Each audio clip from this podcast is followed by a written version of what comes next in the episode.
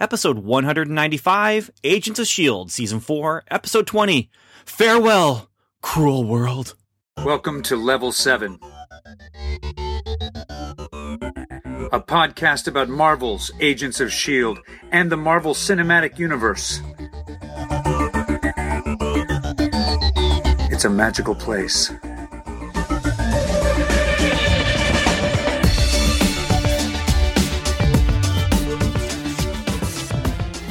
Welcome back to another episode of Welcome to Level 7. I'm Ben Avery, and I'm a comic book fan, a comic book movie fan, a comic book TV show fan.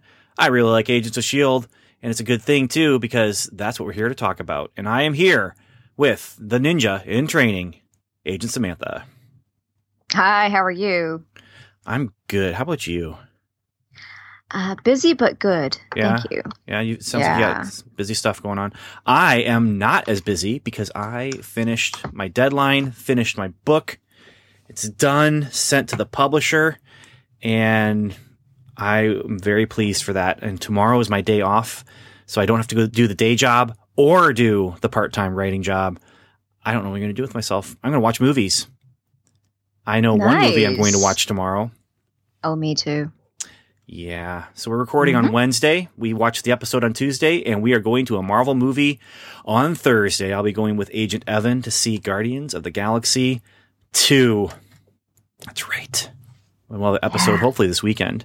But, yeah. And then I'm also going to watch a really bad kaiju movie in the morning. So that's what I'm going to do with myself. So... yeah, Stuart is not here. He had some other things going on. Also, Daniel is not here because, you know, I just like to pick up old wounds. Yeah. Why am I picking up my old wounds here? Pulling the scars open. Oh, I don't know. Yeah, we're going to try and get him in soon.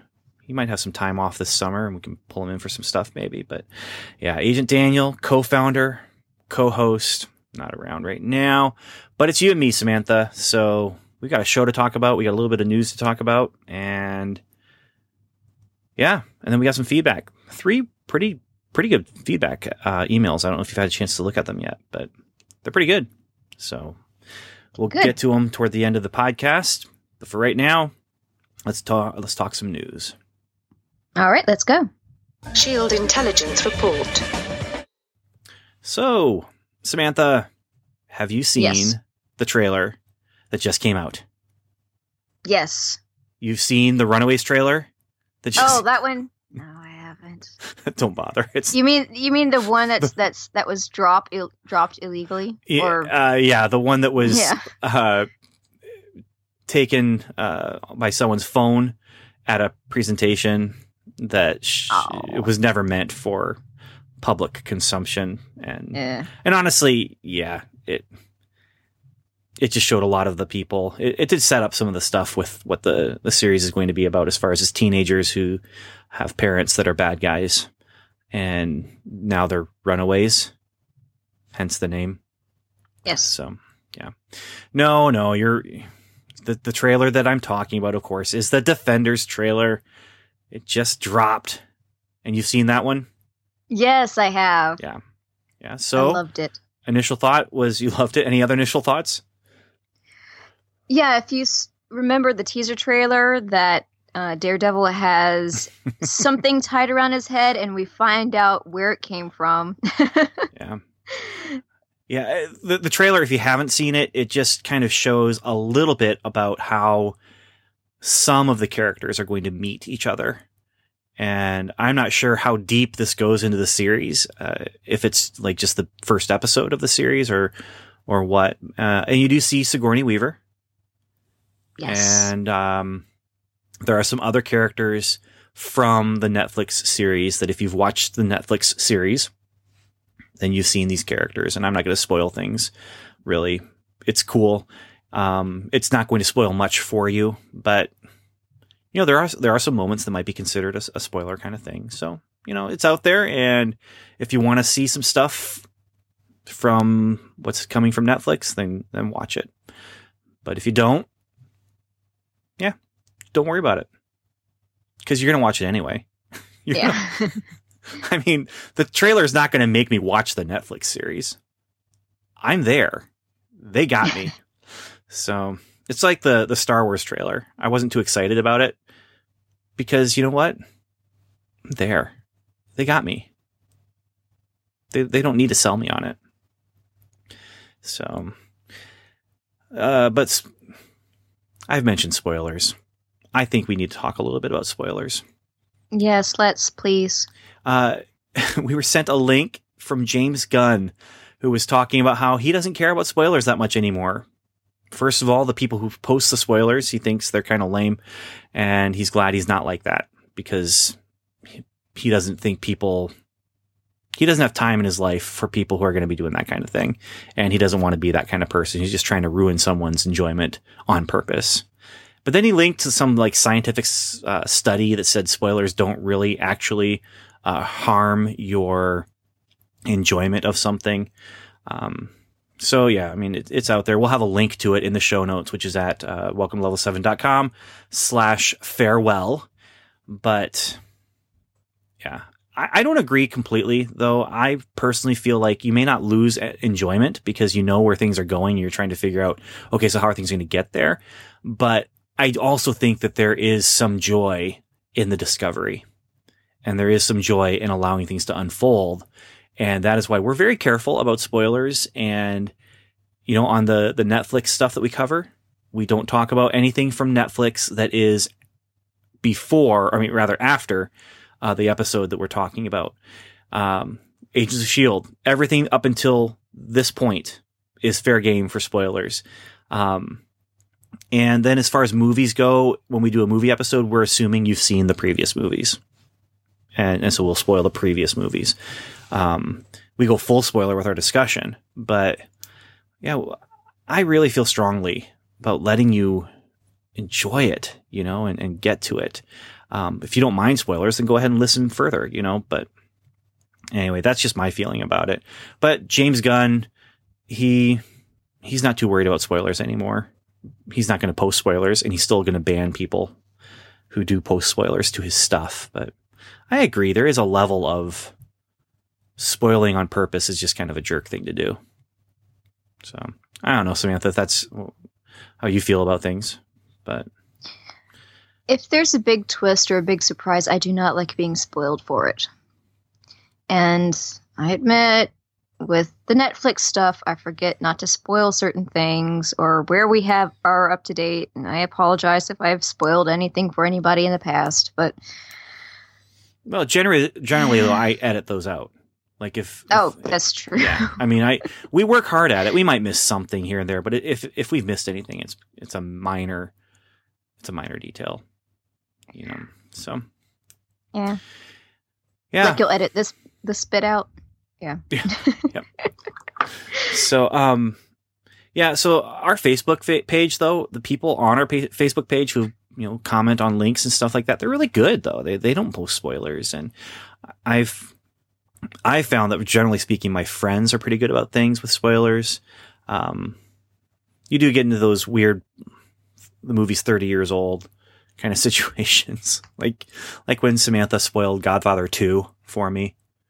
But I've had years to see that movie. So it's a fair assumption that someone who likes movies is probably seeing Godfather 2. So yeah, I thought you just seem like the kind of guy that would have seen it already, and yeah. So I mean, yeah, it's not a mortal sin. It's just kind of a jerk move, or it's an accidental thing. So I always take the benefit of the doubt. People get excited about stuff and maybe post something, and you know what? That's cool that you're excited about it. So yeah, that's my personal thoughts. I did, someone once did tell me that a general rule of thumb online is for a movie, you don't spoil it for a whole year. I don't know why that, maybe it's because they're waiting for the DVD releases. Yeah, that's pretty extreme. That's not what I've heard. Yeah, because there are certain people who they can't make it to the theater as easily, like Like maybe they have a disability or they have a big family and it's just easier to wait for things to come out on DVD. And then, and then with TV, I think there's like a 2 or 3 week wait on spoilers. But even then, even with the TV stuff, I'm very particular about, you know, when and where and about how much. I don't like spoiling the big things, but. Yeah. There was, I'm trying to remember what it was recently that, it was comics. My local comic shop, they were holding like, if you spoil something in the shop, we'll ask you to leave or something like that. Cause they, it was like Secret Empire or it was one of the DC things, but they're just, come on guys, you know, you don't have to do this. And they're always careful when they talk with me. Have you seen this yet? Do you mind being spoiled? You know, if we're talking about something and it's just, they're just being nice about it, you know? So, yeah. All right. Well, that's enough talk about spoilers. That's enough talk about, the Defenders trailer. Let's talk about Farewell, Cruel World, because I don't know. There's a potential for a lot of things to talk about here. So doing it now. Let's do it. Okay. Mission report. All right. Farewell, Cruel World. I didn't realize that was the episode title until today. Me too. It's kind of a funny episode title because usually that is, you know, not. It's melodramatic. And so in today's day and age, melodrama, generally speaking, is played for laughs, not for pathos. So this episode has a lot of pathos in it, though. Yeah. A lot. So I'm thinking. I think that's actually. I'm thinking that's actually a good marker for good writing because I didn't feel like it was melodramatic at all. Oh, no. I agree. I agree. That's actually a very apt title for this episode. Yeah, except like I said, it is not a serious phrase anymore. Yeah, but they did leave a cruel world. Yes, indeed, they did. It is, if you're looking at it literally, yeah, you're right. Yeah, you're absolutely right. So on that level, it's not melodrama. It's just literal. Yes. Well, let's go act by act with this because there's a lot going on here and most of our characters are staying together, for the scenes. And there's just a lot of character moments between pairs of characters is what I kind of noticed in this episode. And that's nice. I mean, this is about relationships. This episode is right. It's about, reuniting relationships. It's about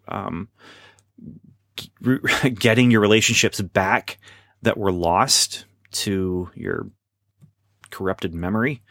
There's just a lot of relationship stuff in this episode, and some of it I'm sure we'll be able to talk about pretty quickly, but there's a couple beats here that I'm just thinking, oh my goodness, we need to talk about this. We need to talk about what this means, especially with Mac. Yeah. Yeah, we will get to it, but oh my goodness, Mac. Yeah. So the opening scene, the cold open, is from 10 days ago. And that's where we see a repeat. First of all, they showed this in the last time on Agents of S.H.I.E.L.D., and then they come into it and they're showing it basically again. But Simmons is giving instructions to Yo-Yo. And then 10 days pass as they're flying around, cloaked, and slowly running out of power. And the 10 days have gone by, and now they're trying to decide, what do we do? We can't land. That's not safe because we don't know who has been, like, we can't land at the base because we don't know what we're going to find there. What can we do? They turned off the heat. They're all wearing winter jackets and rubbing their hands together because it's cold. So what are they going to do? The question is, should we turn off the cloak? And that's how we end that little opening scene there. Thoughts about the opening scene? Yes, it made me realize that since the beginning of the LMD pod, the second pod this series, that so far we've covered about 2 or 3 weeks. Yeah. Yeah. Because I think the second pod took place over the whole of a week. Not a lot of time has passed. Yeah. Not a lot. And we've got pretty clear dates here. It was 10 days ago that they entered into the framework. Right. And I think they've been kind of going almost real time inside the framework as well. It just feels like that you've had about 10 days pass within with all the things that they've been doing and going through. So, yes. Yeah. They're running out of power. They're going to turn off the cloak, but if they turn off the cloak, they're vulnerable. And that's not good because of the tag scene from last week, which they've found the jet. They found the Quinjet, and they're going to be able to attack the Quinjet. And so we've got this kind of ticking clock. If they can't get Simmons and Daisy out before the power goes out or before they get attacked, then Simmons and Daisy will be disconnected from their soul or the, whatever you want to call it in the framework and their bodies on the Quinjet. So there's that ticking time bomb. There will be another ticking time bomb that we'll get into later. But I don't know, this felt a little, it felt like they were working hard to make the tension for the time, you know, the ticking clock. I don't know. I felt like they were just trying to create tension just for the sake of we need some tension, and rather than, hey, let's give this a gen. That's the only thing that didn't feel genuine in this episode to me, was just the real world ticking clock. But I'm trying to imagine if Daniel would have felt tense. That's the big thing. And in about 3 months, we'll find out if he did or not. And by the time he watches the episode and listens to this episode and is able to answer the question, he's just going to answer with like, yes, Ben, I did. And I'll have no idea what he's talking about. That's just the way he rolls. So when he gets to it, he'll let me know, and then I'll have to ask him, what are you talking about? And he'll explain why. But I am curious if he felt tense in this episode, because he likes tension. He gets tense, and when something makes him feel tense, as long as it's not too tense, he enjoys it. I'm just curious if this worked for him. So.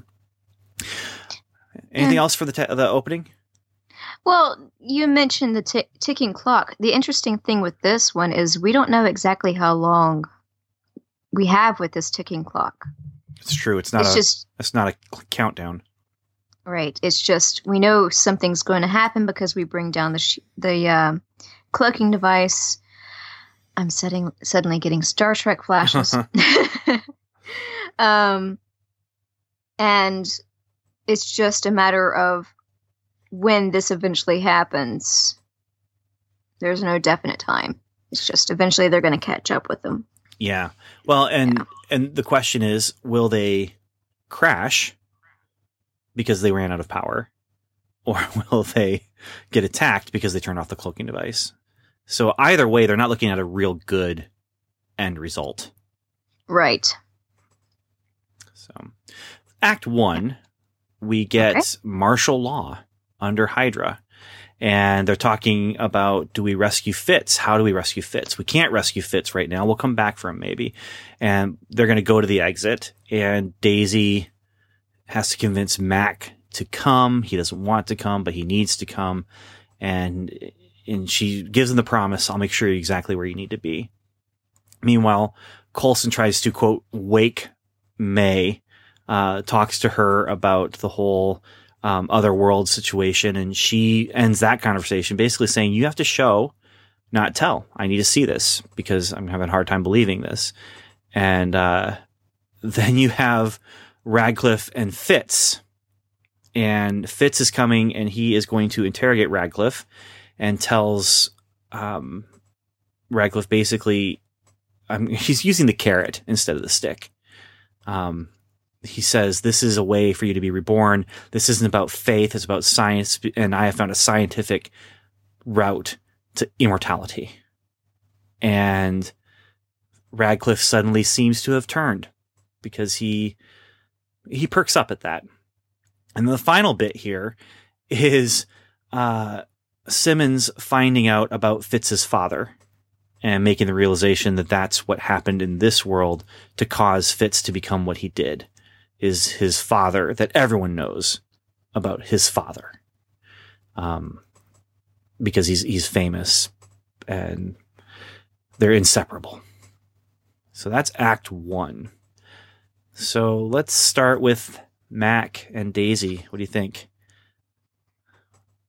Mac and Daisy and Hope. And Hope, that's correct. Yes. Because that's the whole reason why he doesn't want to really go with Daisy. He's not trained for this. He's not a soldier. In fact, later when he uses a gun, he looks at it like, I just did something that I feel like I shouldn't have done. You know, yeah. Mac and Hope and Daisy. We talked about this. We talked about this situation. This is the episode when that situation happens. Yes. And I will say you're right. He didn't want to leave her. I think you're right. It would have been too much for Mac to just up and leave Hope. Yeah. Wow. Yeah. So here, with very little information, Daisy is just trying to get him to come with her. And you can see the tension for Daisy is, I'm asking him to leave this behind. I have to convince him to come with me short term so that I can hopefully convince him to come with me long term after the whole situation is done. And man. Yeah. Well, with a kid as cute as Hope is, you don't really want to leave her behind. She's a cool kid. Yeah, she is. She's a cool kid. She's a smart kid. She's a loving kid. She has great chemistry with Daisy. Yeah. Yeah. that cute little exchange they had. Yeah. The butt rear pooper.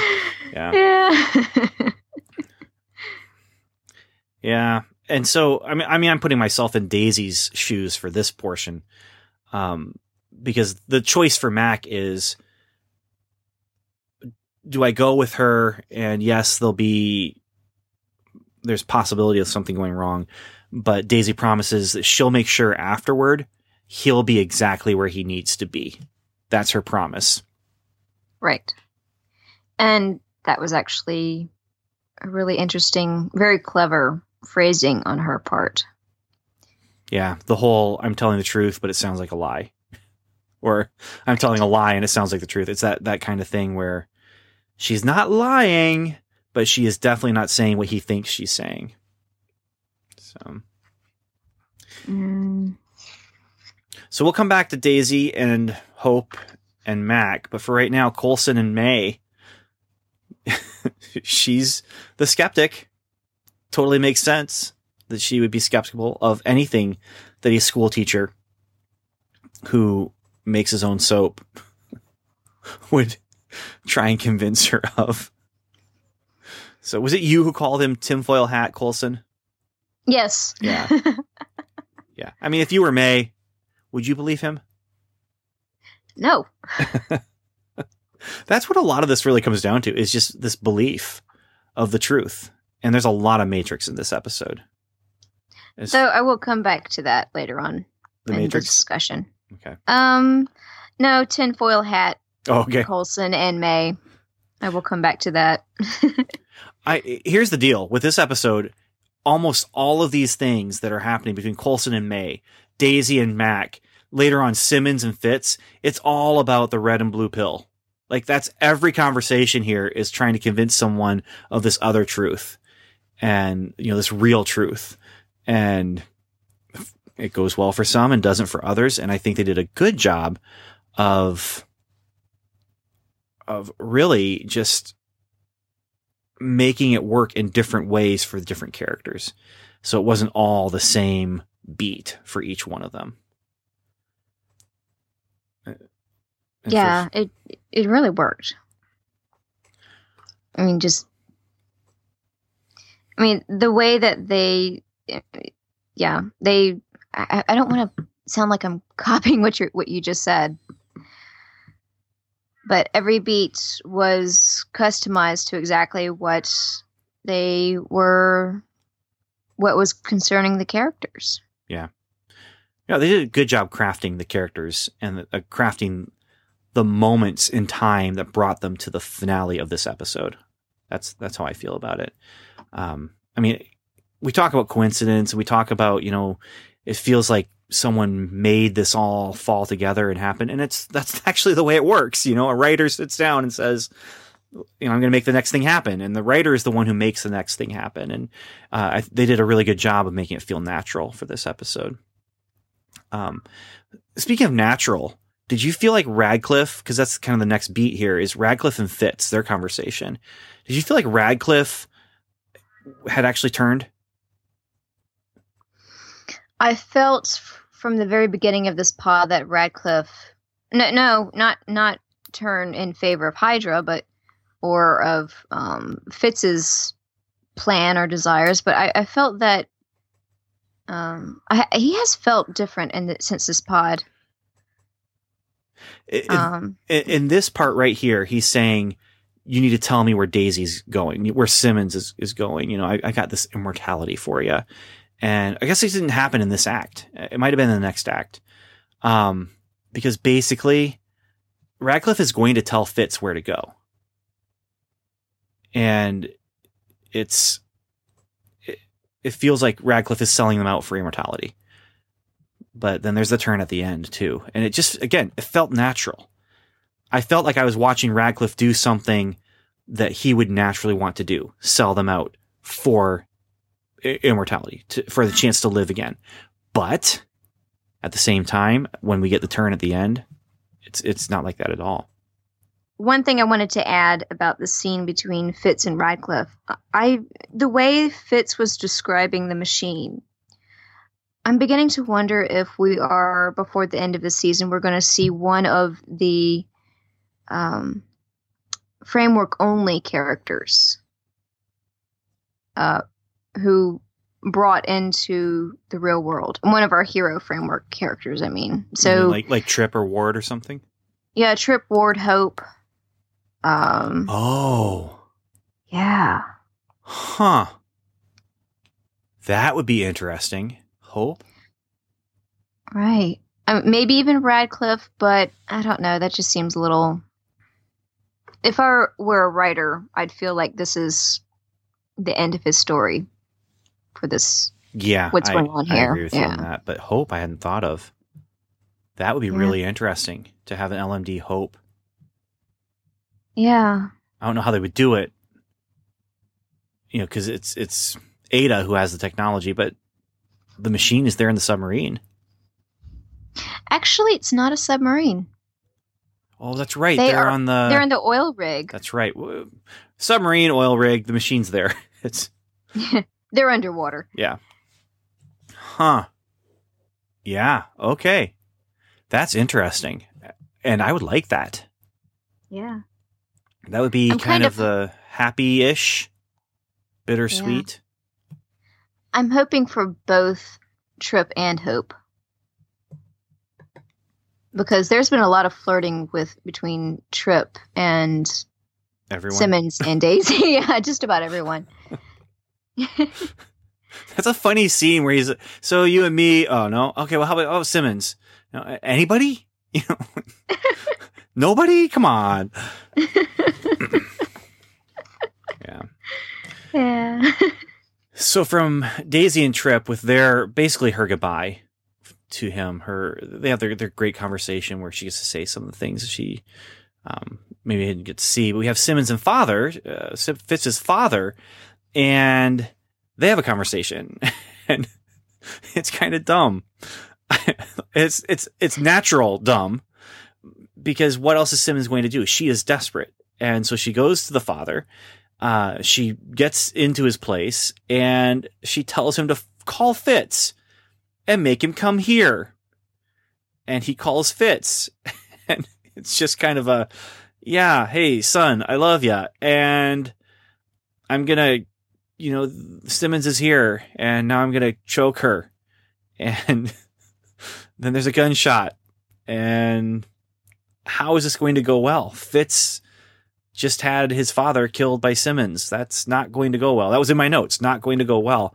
I didn't know how it was going to not go well, but that was a bad situation for everyone involved. Fitz knows it was Simmons who did this and knows where she's going because Radcliffe has given that information. But meanwhile, Coulson and the team are getting ready and they can't leave without Fitz or Simmons. And it's an interesting turn of events. I wasn't expecting that. But I don't know. I mean, no one was expecting it. Simmons certainly wasn't expecting to shoot him. And yeah, well, there we are. I hate to say it, but I could see it coming because it's American. I actually had this conversation with a German professor I had in film school. He said that in American films, if you see a gun, or in this case, American television, if you see a gun, chances are someone's going to fire it. In European films, that's not always the case. It might be used. It might just be a paperweight. Who knows? Or maybe it's just something that somebody happens to have. So when Simmons walked in with that gun, I was like, oh no, she's going to end up shooting him. And I was really hoping that she would not do it on purpose. And because that's not Simmons, she just wouldn't shoot somebody so purposefully like that unless she has to. He's ones and zeros though. I mean, that's the whole thing is she's upset by it, but then, moving on, Daisy's response is basically, you just made some ones and zeros disappear, man. I mean, don't worry about it. It's but not actually it's Fitz's father. Fitz. That's it though. Yep. Yeah.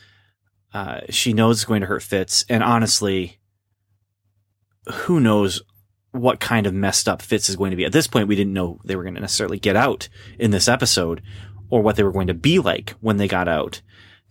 But no matter what, there's going to be some psychological scarring for Fitz with trauma like this. And we find out when they do eventually get out, they remember everything. They remember all the stuff that happened to them in the framework, but they also remember all the real stuff. And so speaking about the real stuff, Act 3 begins and time is still running out on the Zephyr. So just in case you're wondering, yep, time's running out and they're getting attacked or whatever. And it's bad news. Bad news. Are we moving on to Act 3 already? I just did. We don't have to. Oh, okay. Because there was one thing with Alistair I wanted to mention. Yeah.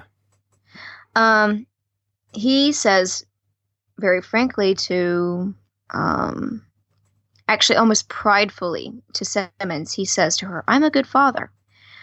And I think it's obvious that he's not. And with parents who come out and say, hey, I'm a good father, like that, like very casually almost, and with just full of pride. I would say probably about 99.9% of the time they're actually a bad parent. And surely the good parents are the ones who are full of doubt and are always second guessing themselves because they recognize that they're raising a person and they're really concerned about how this person turns out. And they're really concerned about how scarring the child for life. And a good parent is a parent who knows that they can be better. Right. And who is actually trying to be better. Right. And I work a lot with parents in my job. And one of my big things with parents is, especially when I do like a parenting class or something like that is, you're not going to be perfect, but you're not alone, and part of that is recognizing you're not perfect and that's okay because you can't be, but not like this guy. That is, I mean, she says, Leopold was a good man, she says. And his response is, no, I made him a great man. Ugh. And it's the difference. And it is one of those really interesting differences of, just in wordplay where you have what you consider a good man. And she's not saying he's good as, you know, like a level that he's at. She's saying he's good and that he is not, you know, he's righteous. He's good. He does good things. He's a helpful person who, you know, wants to help people and wants to, you know, make the world a better place. He's good. And then, what's his name? Archimedes, Archibald. Alistair. He says, no, great man. And great in the sense of he's, you know, kind of beyond morality, and he's fat, he's got strength and he's got power, and that's right. What matters. And it's a really interesting worldview dichotomy between the two people and between the two Fitzes. This idea of goodness versus power, and. You know, he's a powerful person in the framework, but he's not a good person in the framework. And that's something he now has to deal with. And he actually started dealing with in this episode. When he comes out of it, he's saying, I'm bad. You know, I did all those things because I'm a bad person. Yeah. It was a difficult scene to watch. We'll talk about it when we get to it, but yeah. Yeah. So now moving on to Act 3. Yes. Ada is worried because she knows Simmons was behind the death of the father, and she orders Fitz to turn around and not go after her. But Fitz is not going to turn around. He is going to take down Simmons, and he is ignoring Ada's orders and requests. And the team, meanwhile, gets to the back door. But the back door, which is the exit point for them to leave the framework, is supposed to be like in this park surrounded by trees and flowers and cute little woodland creatures, but it's actually a steel mill, and that's not good. So, and then here's where we get Sky's goodbye to Trip. And she says, hey, you could wear the costume. You could be the Patriot, which. Yes. That's cool. I'm sorry. Which I love that idea. Which is why I'm. Yeah, and that's also why I'm hoping that they can somehow pull him out of the framework, because he can be the new Patriot. Outside of the framework. Right. And then he could carry a shield and actually wear a costume. Like, yeah.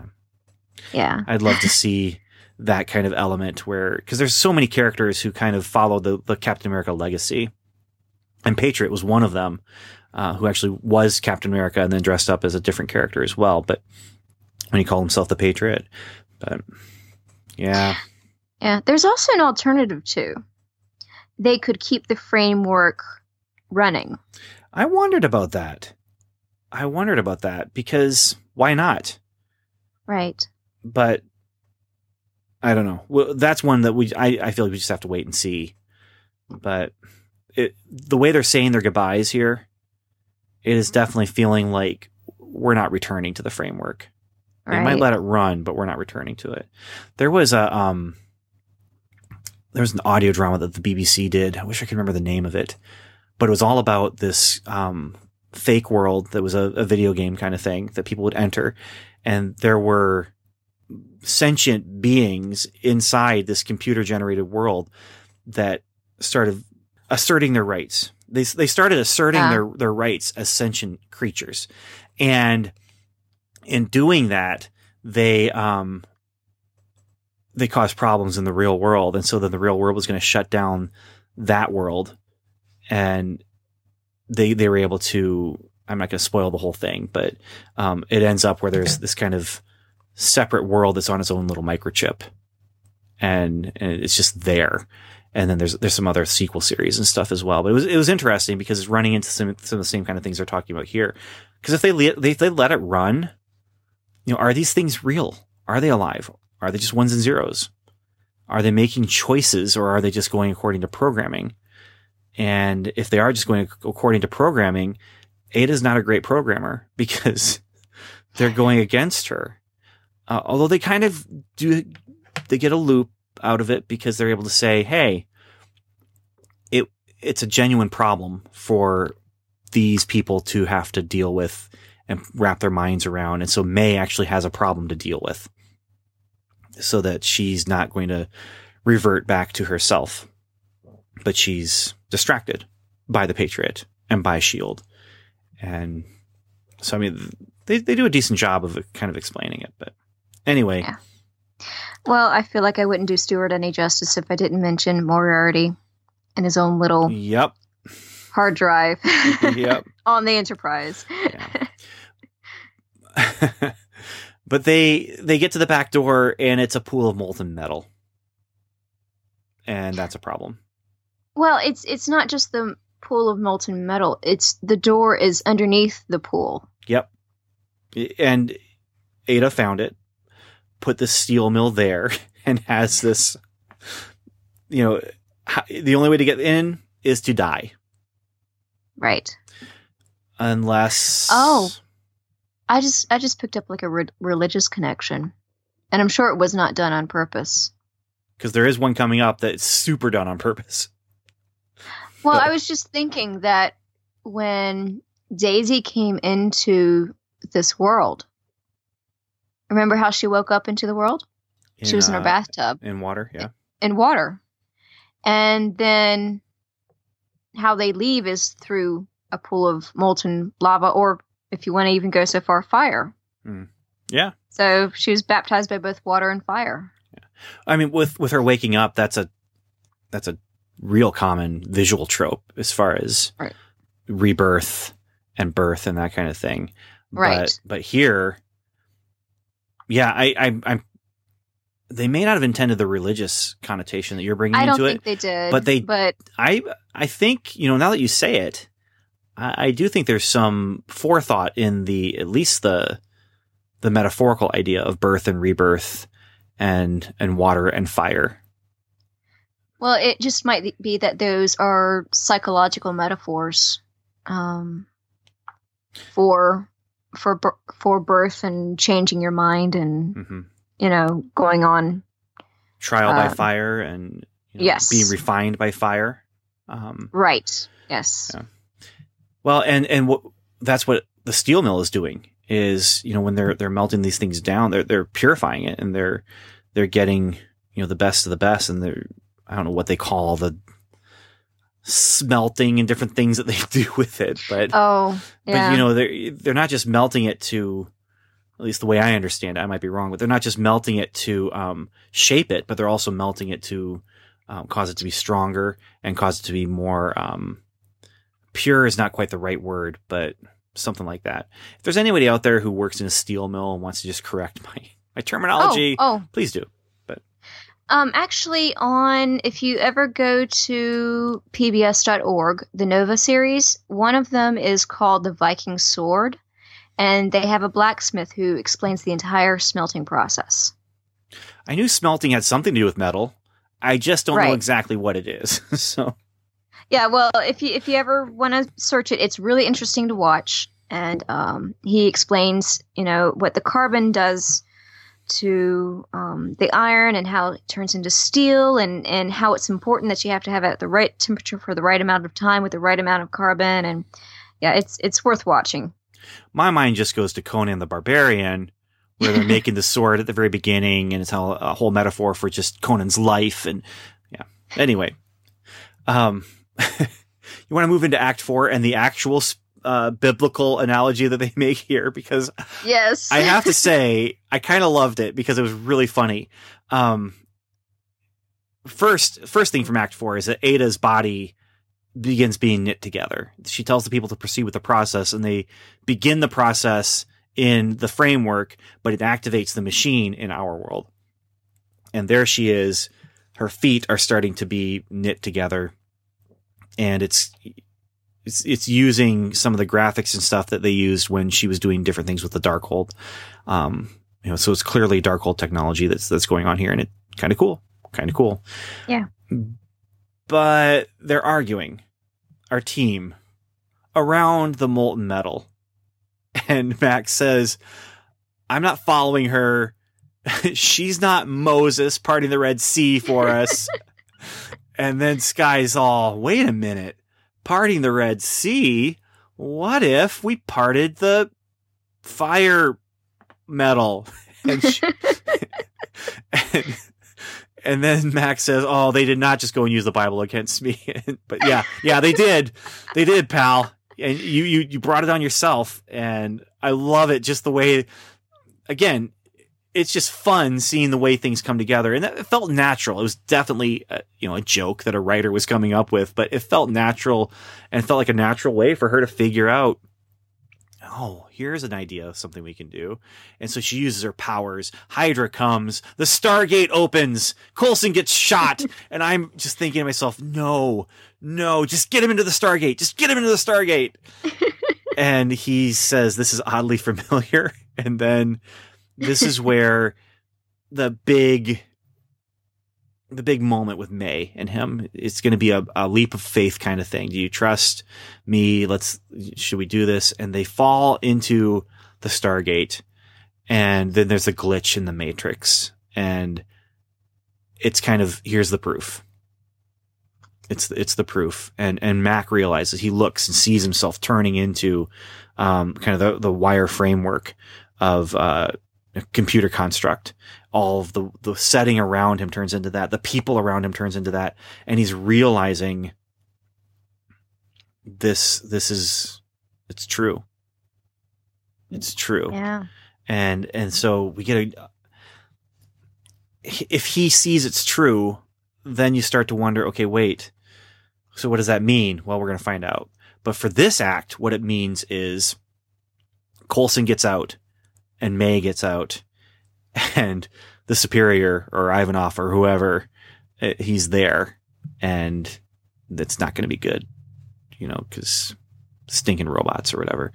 And then we see Simmons and Fitz, and it is her turn to go in, but Fitz is there. And that's our act break right there. Commercial for Guardians of the Galaxy or Subway or something like that. But the moment, the important moment in this act is really Coulson and May not only getting out, but getting out together because May trusted him. Yeah. She does, when they're still back in the framework, she does call the back door magic, and it really echoes, I think it was from the first Thor movie. Magic is science we yet to understand. Yeah. I think that also goes back then to even like the Arthur C. Clarke. Right. Was that from? I think he's either the one who said it or popularized it. Okay. And then I've seen some people kind of base books upon the idea of science is just magic we don't understand. And I really like that idea. But yeah, me too. Like, how a lot of women were burned alive as witches or hung as witches. I'm sorry, probably misused. Well, lots of things. I mean, they killed them. Yeah. Was because these people, or it wasn't just women, but most of the time it was women. These people would, say peppermint helps to cure my headaches. And these people would say, hey, take the peppermint. It'll help your headache. And magically it goes away. What people don't understand is that peppermint helps to, when a headache or a migraine happens, it dilates the blood vessels in your head, and the peppermint helps to relax the blood vessels. And so for those people that don't know that, it may appear to be magic, but yet there's a science to it. A lot of old wives' tales that kind of thing are based on actual things that really do happen. They just didn't know why. Right. Coulson, May, it's nice. It's realistic. They come out. They flop around on the floor a little bit because they're not real strong yet. They've been in there for 10 days, but. Well, yeah, their muscles would have atrophied a little bit. So at least a little bit. Yeah. And I'm going to just admit it right here, right now, as we're talking about Act 4. Seeing them together, it was nice. Yeah. And I liked it. I have a quote here. May says, I followed you. I mean, this is her first words coming out of the framework. She says, I followed you. And Coulson says, I'm amazed you went through. I was a little squirrely on the other side. And then she says, it was kind of cute. Yep. And yeah, which felt a little out of character to me, but yeah, it didn't matter. And so I don't know what that means about me right now, about how I feel about the whole Coulson May thing, but I felt the same way. It was nice. They were nice. I was honestly worried that Coulson was going to get killed here, though. Yeah. I really did think, oh, they might do it. They might do it, especially when they just lengthened it out. Like, just throw him in. You know, just throw the guy into the lava. He's going to die anyway. Yeah. But moving into Act 5, we got Trouble. And Trouble's name is Ada. Speaking of Ada, I'm sorry, jumping back to Act 4 for a second. Did you find it odd that Coulson, when he saw the Ada LMD in the framework interface, did you thought it was odd when he said stinking robots? No. Not really, no. It seemed like something Mac would have said probably, but... Actually, that's all I had in my note. I thought Ivanov was there yet, but he isn't there yet. He gets a tiny scalpel. Yeah. And he walks over to her and starts to do something. And then when we see her later on, he completely beheaded her with a scalpel. I find that to be completely impossible, by the way. It's more implausible to me than impossible, but... Well, they're sharp, but he completely beheads her. The neck is the most dense part of the body, and if you read up on beheadings, it's a very dirty, ugly process, and it can take several swings sometimes to get it right. Yeah, but he was not swinging this thing. He's going to have to sit there and just saw with tiny little saw strokes.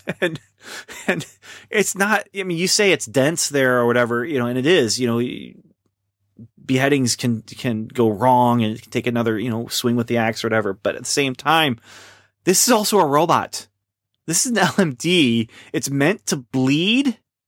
And so I don't know if that's going to make it better or worse when you're doing this, but I'm just watching this. And I just thought he was going to like cut wires when he walks up with the scalpel, but then they show it, and it's the head completely. Yeah, completely. So he was dedicated, and then he washed his hands really well because his hands weren't bloody afterward. But you know his hands had to have gotten bloody. Well, it's Disney, and it's on television, so. Because it's on ABC, so you really can't do that. It's in the 10 o'clock hour, though. They could have done it. They've done worse before. True. They've done worse. But I'm just thinking about back to, I think, the first Harry Potter and the Deathly Hallows movie. There was, in order to get a PG-13 rating in the theaters, or there was a debate about whether or not they should, but there's a scene where Hermione has blood on her hands.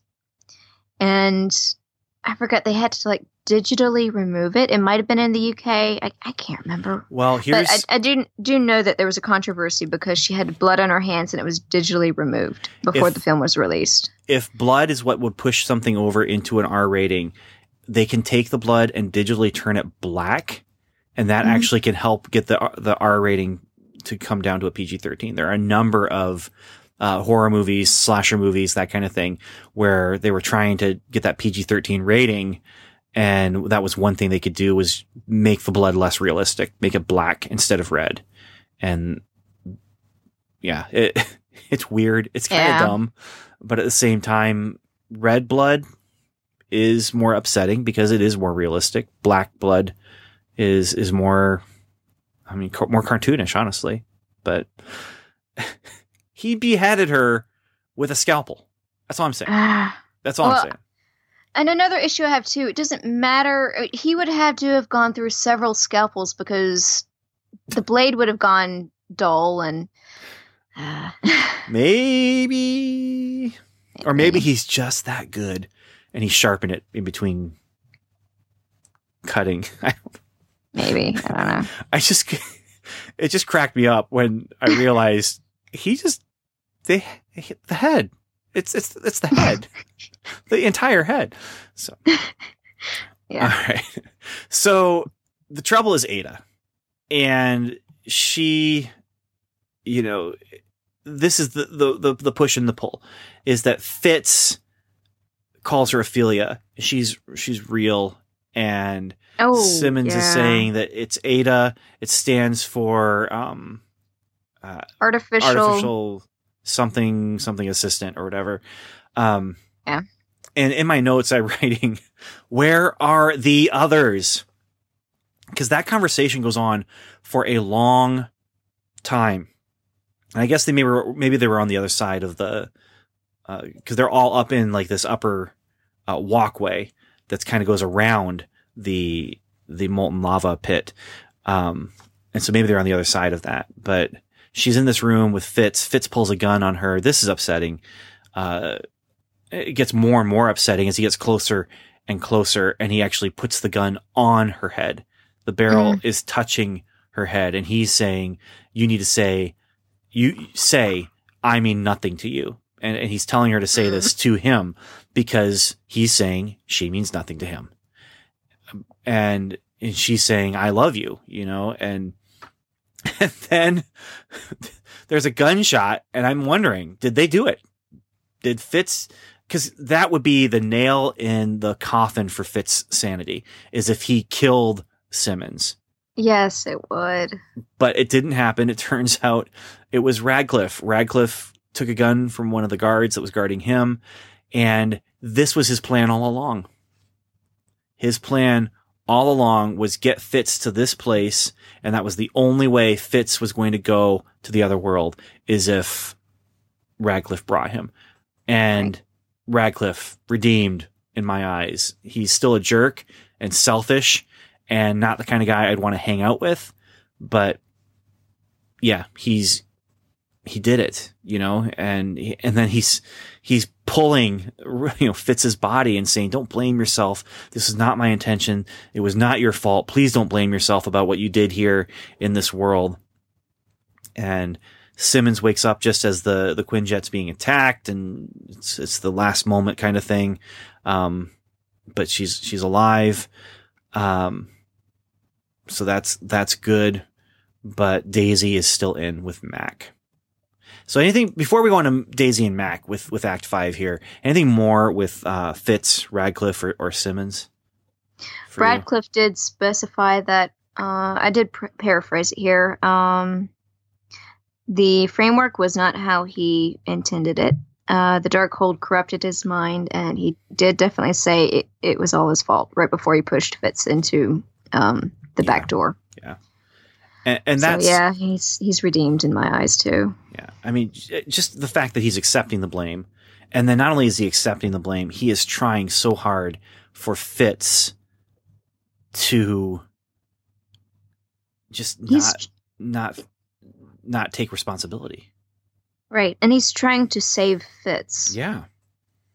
So we had questions about this friendship that these two guys had, and this kind of shows that. You know, on Radcliffe's part, we already knew kind of Fitz on Fitz's part. He kind of saw Radcliffe as a friend.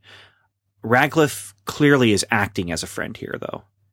He is not just using Fitz. He is trying his hardest to help Fitz, not just get back, but to help Fitz get back and be able to function. Because he recognizes, just like we do, Fitz did some pretty awful things. Fitz is about to realize that as well. So. Well, and this also reminds me of something from my own religion that it's not really talked about much anymore. It used to back in the day. But we used to have something called a blood redemption, which meant that if you sacrificed your own life to save someone else's, you were completely redeemed and all of your sins were washed from you. And that's sort of what he does here. Well, I mean, that is absolutely in the religion of fiction, as far as like if you take fictional tropes, really, we feel that cathartic redemption. Like when you see a bad character, this is what it's supposed to be how you feel anyway. Like the movie wants you to feel this way when a bad character finally turns around and is like, I was a bad, bad boy. That's one thing. But then the bad character says, I was a bad, bad boy, and I'm going to jump in front of the bullet so the good guy lives. And in that, it's definitely the way we feel is that sacrifice definitely makes you feel like, okay, that guy's okay. Now with Radcliffe, it's not some sort of end of the movie twist where all of a sudden the bad guy does something good. This is a Radcliffe character moment, and they've been building up to this for him. And it does, it makes me look at him and say, you know what, man, he's still a jerk. He's still selfish. He's still self-centered, but at the same time, he's helping Fitz, and he's helping Fitz not out of any kind of selfish ambition. He's helping Fitz because Fitz, he genuinely wants Fitz to be better and to be okay and to get out of this place. Yeah. Because so, he likes real world Fitz, and he did not like framework Fitz at all. Now framework Fitz was a bad guy. and killed Agnes. So, I mean, that's in some ways, it's almost you got the opposite forgiveness going on here, where Radcliffe is saying, it's okay, don't blame yourself for the death of the love of my life. Yeah. Now, here's the other thing, though. Radcliffe, not gone yet. I mean, true. The framework still exists. Radcliffe is still alive in the framework, just like Trip, just like Mac, just like Hope. Who knows what's going to happen to the framework? But as of right now, Radcliffe he's still a piece in play for the storytellers. So what happens next, though, is Daisy and Mac. Yeah. So Daisy's trying to get Mac to go. And Mac's question to Daisy is, because people are in danger there. People love you there. Is Hope in danger in our world? Hope is not alive in our world. And we get a kind of a double play here. Hope is not alive in our world. And then Mac says, I'm staying. I don't want to live in a world without Hope. And so there's the double play on Hope's name and the meaning. So Daisy wakes up and Mac doesn't go. There it is. Yeah.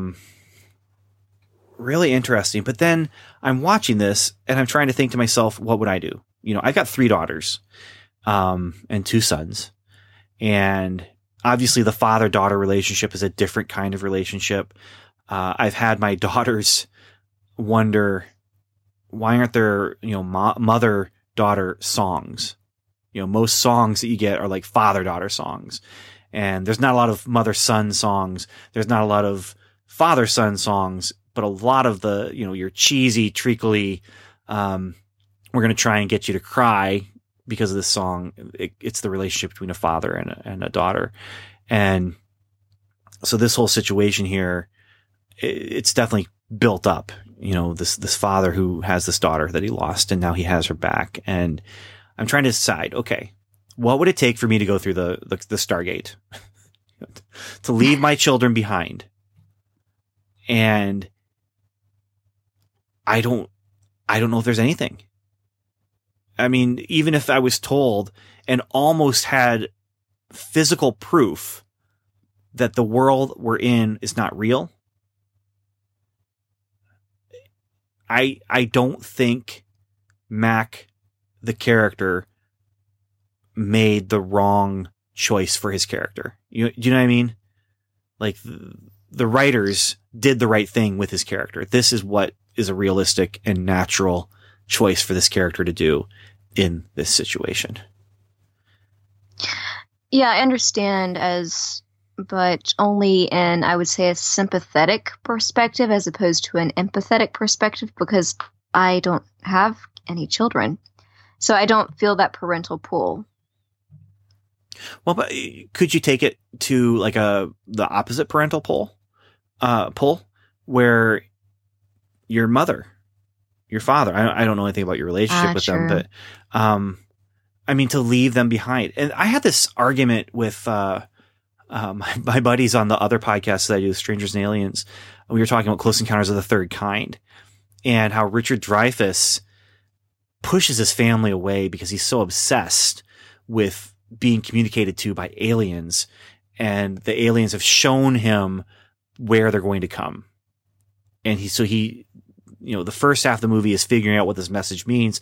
The second half of the movie is him getting to the Devil's Point place in the park, you know, wherever that one famous mountain that we have, or famous hill, I guess. Yeah. And then he steps, spoilers for a 30-year-old movie, but then he steps into the spaceship and leaves our world behind. He goes with the aliens, and the woman he's with doesn't, because her son was taken by the aliens and gets brought back to her, and she's going to stay on Earth. But he leaves behind his children and his wife. Now, his wife and him basically became estranged, but they became estranged because of the stuff he was doing. It wasn't like they were already separated or something like that. They had a pretty decent relationship until he started doing all this stuff. And my thing was, in real life, when I first saw the movie, I was an impressionable college age student, and I was watching this and thinking to myself, you know what? This guy's found meaning in life, you know, and he's going on this thing. And my buddies I was talking to, we were all fathers then when we were talking about this movie. And he's like, what are you talking about, Ben? He left his family behind. Like, don't you see that? And I'm just, oh, well, yeah, I guess you're right. I'm missing out on some of the details here. That's not good. But the same thing here, like, she has to convince Mac to leave his daughter behind. Now, Mac goes back to his daughter knowing it's not real, knowing the world is not real, and knowing that she is not real. But he still goes because she's real to him. And when she's sad, he comforts her, and he hugs her, and he holds her, and he feels her warmth.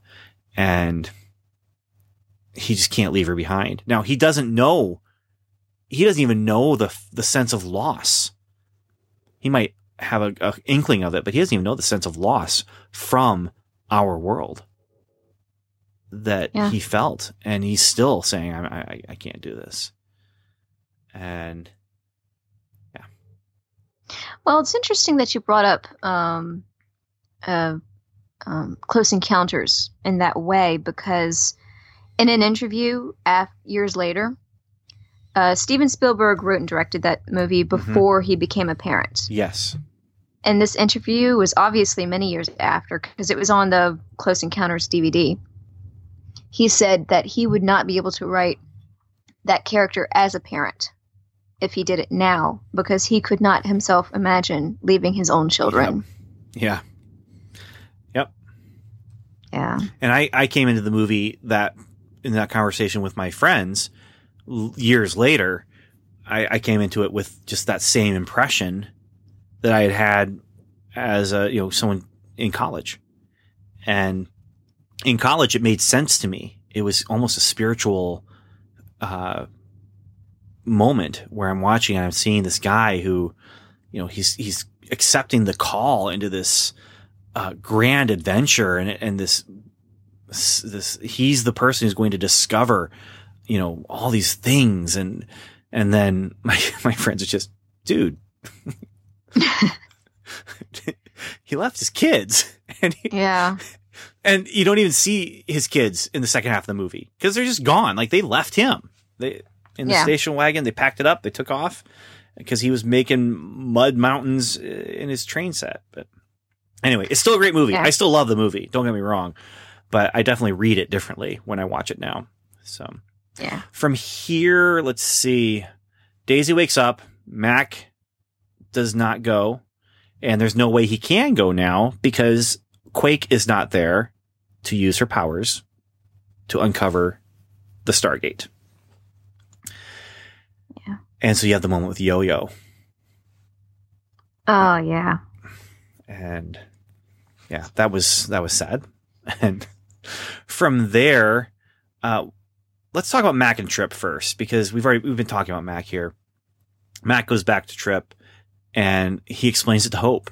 And I love the explanation. You know, in The Wizard of Oz, yes. When Dorothy leaves Oz and goes back to Kansas, they went back to Kansas and we're going to stay here in Oz. And did he do the right thing? No, but it was the right thing to do because it's a really interesting conundrum that they created there. Fortunately, It's not a real world conundrum. And that's, for me, the Close Encounters thing. That's never going to happen, you know? And when I did, after having kids, have opportunities to like move on to new and exciting things, it was with my family. You know, it wasn't like, oh, I'm going to go with the aliens. No, my family's coming with me with the aliens, you know? And here it's a conundrum that we're never gonna have to face, this exact kind of thing, but it was touching and it worked nicely. Yeah. And Trip's pretty awesome. Yeah. I wonder, we basically last episode we said goodbye to Ward, I think, because Ward was not in this episode. And I think in this episode we're saying goodbye to Trip again. But are we saying goodbye to Mac? I don't know. I don't know either. We'll find out. So last chance, Mac. Anything more to say about him? Hope. I hope we could find a happy middle ground for him, where he does not have to lose hope. I love your idea. Yeah. I mean, I've been thinking about Trip LMD and how cool that would be. But Hope LMD, that's a whole nother thing. Yeah, because she's smart. Like, unusually high IQ smart. So that would be interesting. Yeah. You're onto something there. I hope the writers go in that direction, or at least address it. I mean, there's some interesting things to deal with the character anyway. Now she's in the real world. They both know she's not his real daughter, but she has been his, quote, real daughter in the fake world for so long. It doesn't matter. They had that relationship and they've had all those experiences and memories together. And there's some interesting things they could do, you know, and dealing with the whole artificial life forms and all that kind of stuff that science fiction deals with, but there's some interesting things they could do. Speaking of artificial life forms, then that brings us back to Ada. In the room, we see the headless body, but Ada walks around the corner as Fitz is trying to piece all these things together, and he sees her and says, Ophelia, goes to her. And May Coulson, they're going to shoot her because she's a life now. She's not a robot anymore. She can bleed. She can die. Or can she? Because they embrace and they disappear. Yeah. Should we call that a blink or a bamf? I want to kind of call it a bamf because it's supposed to be like Nightcrawler. And I believe when he would do his thing, it was called a bamf. Yeah, because of the sound effect. The one along with it. But yeah, I don't care what we call it. I'm confused. Where did this power come from? Is this a Darkhold thing? I don't know. Probably. I don't know either. And though with this, I want to call her Ophelia for a reason. Ada, the first A in Ada means artificial. This being that we have here is not artificial. She's organic. She's organic, but she's artificial. She's artificial organic. Yeah, but I kind of want to give her a different name because she's not quite the Ada LMD that we knew before. She's a little bit different, a little bit more advanced. Well, I mean, there's precedents for changing names. I mean, Sky, Daisy, Quake. Yeah. What was her name? Oh, was it Mary? Mary Margaret something. Yeah. But yeah. So I'm okay with the whole name thing, but for me, I'm calling her Ada mainly because she was Ada at the beginning. She's grown since then, but it's always been that version of her that's growing. And so even as it's hopping from body to framework to body to, you know, this body here, it is that same original being entity that we saw at the end of season 3 with that tag scene. And so that's why I'm sticking with Ada, because that's just the name that was given to her. And I like the name too. I think it's a clever name. The acronym sounds like someone just wanted to spell Ada, but I like that Ada has AI in it, artificial intelligence. Yeah. Well, when they called her Ada, at first I thought it was a reference to Ada Lovelace, who was I think was it 18th century mathematician. I would not be surprised at all if that's one of the reasons why they use that name. Yeah, I know that a lot of what Ada Lovelace did had a great influence in computer programming. I could probably, somebody could correct me, but I'm not sure. But I know that she had a huge influence on computer programming. That's how I know her name. Oh, did you notice that I was in my notes, I compared the machine to a 3D printer. Yeah. When she was done printing, and she takes that big, huge gasp of breath. Mm-hmm. Did you notice that there's a change in color tone? Yes, to her face. Yes, and eyes even a little bit. Yes, because it looked a little bit unnatural as the camera came around her head to her face, and it was just frozen. I was trying to figure out, is that actually her, or is that some sort of CGI kind of thing? But yeah, there was definitely a change in color to the skin tone, and I think even to the eyes. And then she smiles. You know, And there's been references, at least with the color tone, there's been references to the Wizard of Oz, because in the real world, you'd have one color tone. In the framework, you'd have another. And with the her skin tone changing tones, that's like Dorothy going back to Kansas almost. Or maybe in Ada's frame of mind, maybe she's left Kansas and gone to Oz.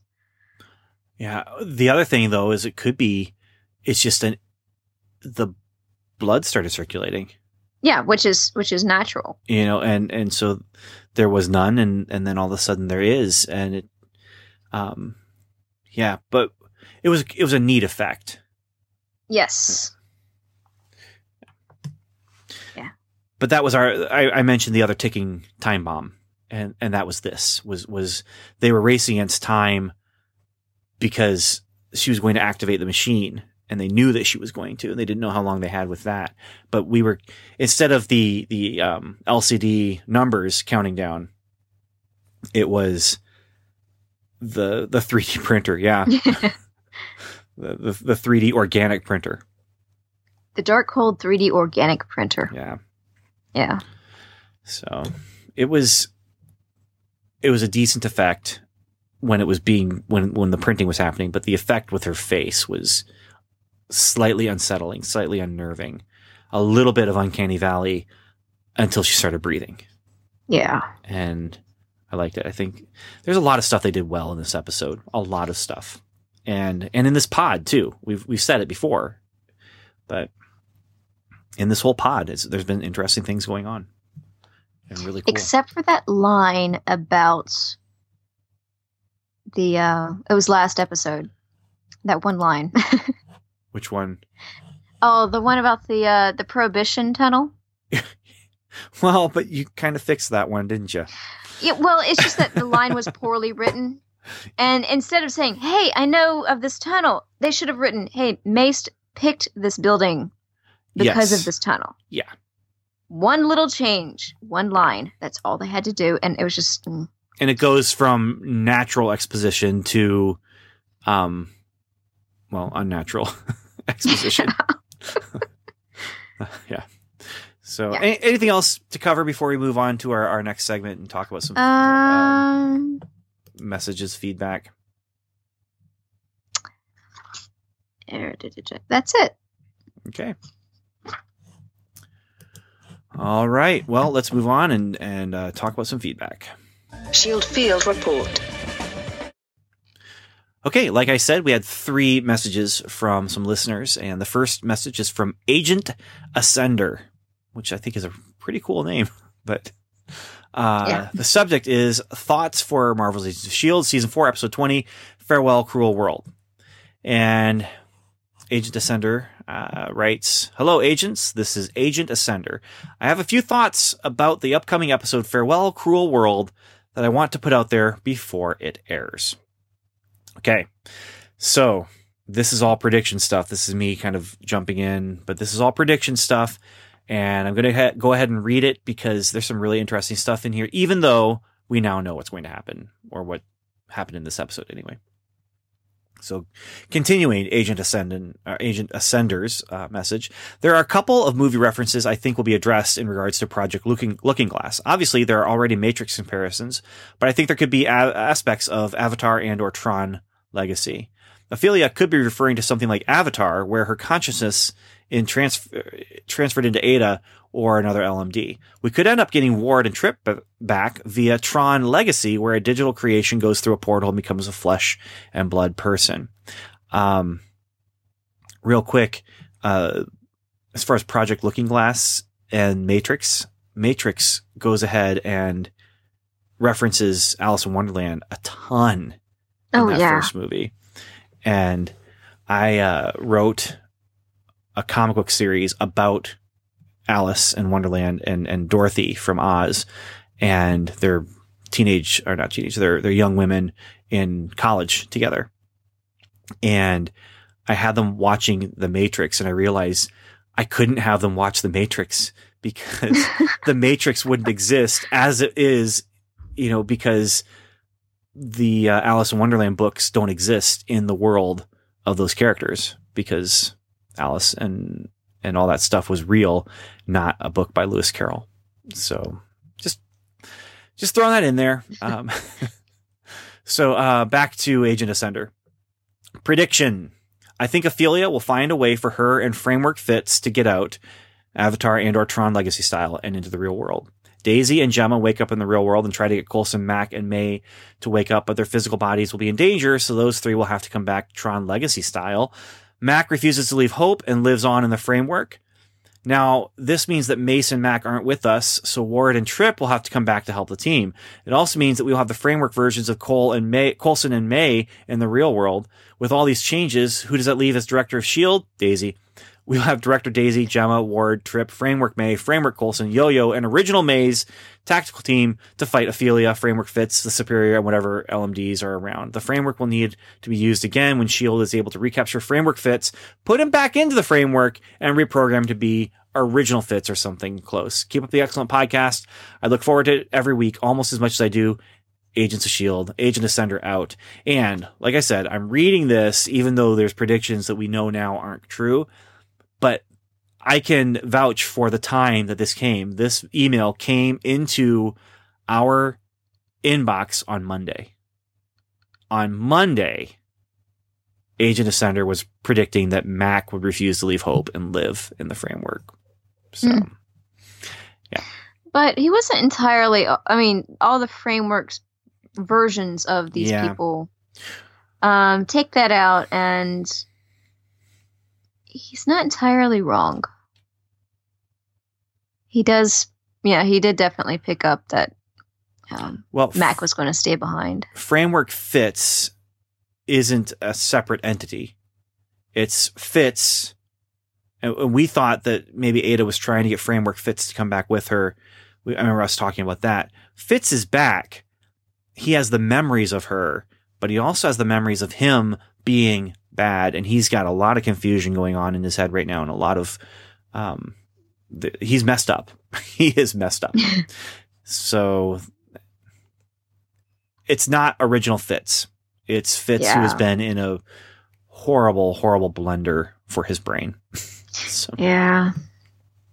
All right. Next, we have a message from Agent Dallas. Okay.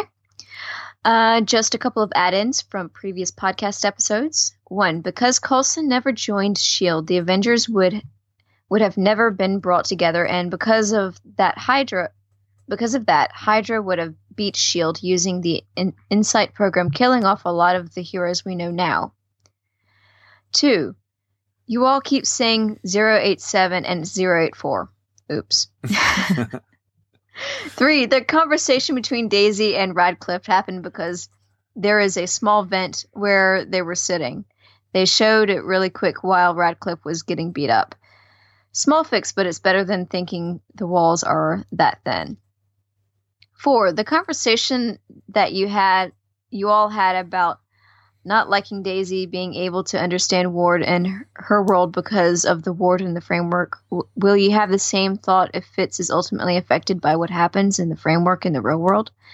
I was okay with this happening because this could have been our Ward if it wasn't for a series of events that happened. Just want to get your thoughts on this. On this pod of the season so far, it's been amazing. I like what they are doing this season and hope it continues. Can't wait to see how the season ends. Keep up the great work. Agent Dallas. All right. So 1, that is really a good point. That honestly, the Chitauri could have won the Battle of New York. Could have. But definitely the Insight program would have allowed a lot of people to be killed. If Hydra had control of the Insight program, that's a really good point. 2, oops, like you said. 3, if it's there and I don't remember it, but I'm not going to doubt that you saw it. So I'm saying if it's there, then that definitely does make sense. So I am willing to accept that rather than the walls are thin. In fact, even if they don't show a vent there, you know what? I'm in my mind, there's a vent there right now. Because that makes sense. As for 4, it's different. Fitz is ultimately going to be affected. We already know he's affected, but we also knew that there was no way he wouldn't be affected and that would be a character thing for him. We still don't know the extent of it, but the Ward in the framework is not our Ward. He is a made up character based on things that Ada knew about Ward. And so to me, Daisy saying, I understand our Ward better because I've been spending time with you. It doesn't ring true to me because she's talking to Ada's fictional version of Ward that Ada created to be a part of Daisy's storyline in the framework. And so that's why I'm not okay with it. However, I totally understand people who are okay with it because it is, again, that goodbye. We didn't get to say goodbye to Ward because when Ward died twice, we didn't like him. There wasn't a goodbye. And Daisy didn't get a chance to process her feelings. And so for me, I can understand why people would why that moment would resound with people, because this is Daisy's resolution to the Ward situation. It's just for me, it doesn't ring true. But I agree that it's not the same Ward. It's an interpretation. Okay. Yeah. So that's what my thoughts are on this, and that's what Samantha's thoughts are on this, but. Fitz definitely is affected by what happened in the framework, and that's trouble. Yeah. But even saying that, Fitz is affected by that, but he's affected by things that happened and things that he did that honestly he didn't really do. And that, yeah. So anyway, they'll have some fun dealing with those situations. All right. Well, finally, we have a message from Agent Jason from California. Subject line: there's no predicting this season. The message is, this has been a fantastic season. Yet now Ada has inhuman powers. Does she have one power or all the powers of every inhuman she experimented on in the framework? My biggest question is if Radcliffe gave up on immortality or if the show will go on a resurrection spree this season. I'm hoping they don't break the show by making characters too powerful. And I will say my prediction, there will not be a resurrection spree, but we might see one or two characters resurrect. But they aren't going to be the same people unless it's Radcliffe. Radcliffe would be the same Radcliffe in a different body. The other ones would be a familiar character in a familiar body, but not quite the same. About the powers, like I asked, Samantha and I talked about it already a little bit, but I don't think it's inhuman powers. I think it's Darkhold powers. And we're going to have an LMD artificial life form that has dark powers in the next couple episodes. Ooh, I just realized that BAMP thing we saw, mm-hmm. What if she had utilized some sort of black hole technology or black hole physics? So basically she created a black hole for herself and moved herself elsewhere, or a wormhole. Yeah. Or something like that. Well, that's not outside the realm of possibility, because we've seen that happen with the, I can't remember what they called it, but we've seen that kind of thing happen with portals opening and that. And yeah, I think that there's a portal involved, but I'm just excited to see what actually happens with it. Let's put it that way. So basically she's mastered the science of the Asgardians. Yes, possibly. Yeah. Yeah. Or, it's just it's got to be something to do with Darkhold. That's yeah. All right. Well, that's everything then. If you would like to send us a message, we'd appreciate it. You can send it at feedback at welcometolevel7.com, and you can also go to our website, click on the feedback tab there. You can get our phone number. You can find all sorts of. There's multiple ways you can send us messages, and we would love to hear from you, especially as we're getting toward the end of this season. Beyond that, Samantha, it's time to say goodbye.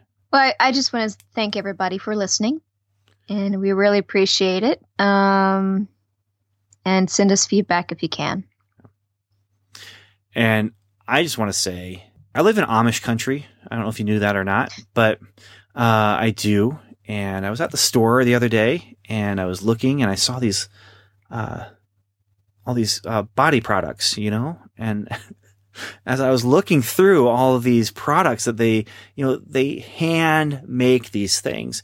And so I looked and I saw body cleaner.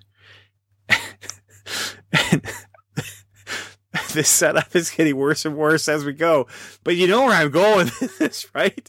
Because I looked at this and I said to myself, wow, that must be crafted soap. And then I said to myself, did you say crafted soap?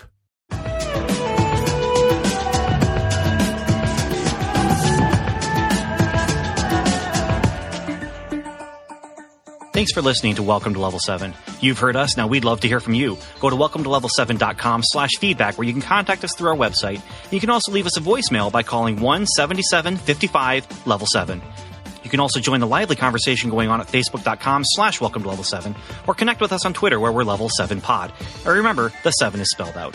Our theme music is The Light Fantastic by J.S. Earls, and you can find that at transplant.bandcamp.com. Welcome to Level 7 is a proud member of the Noodle Mix Network. Find more of our award-winning and award-nominated podcasts to make you think, laugh, and succeed at noodle.mx. Learn how to podcast, get productive in your personal and professional life, theorize over TV shows, laugh with our clean comedy, delve into science fiction and philosophy, learn critical thinking from movie reviews, and more at noodle.mx.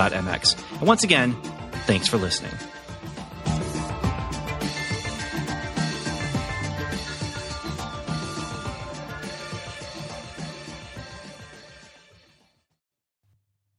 Okay, so that was not good. That was so bad. That was... We've had worse. We have... Yeah.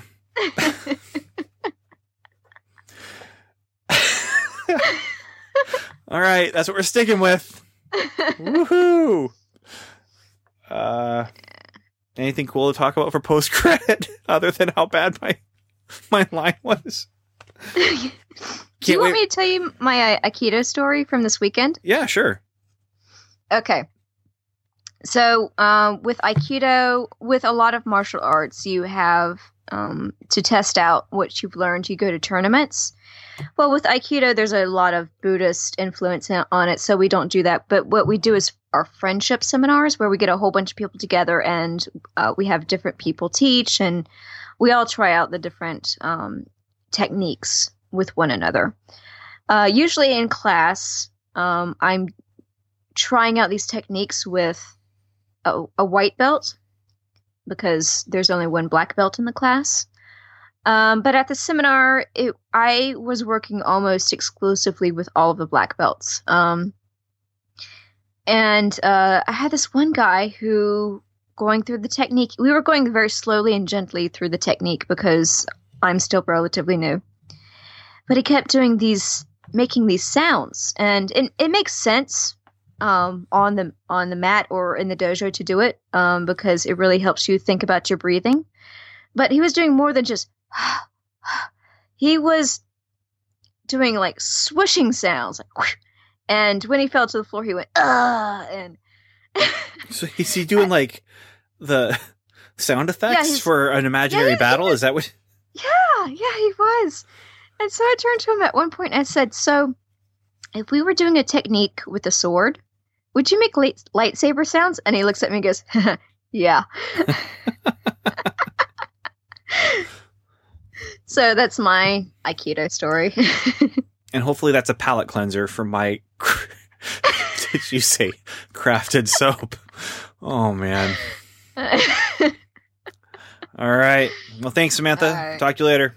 Thank you. Bye.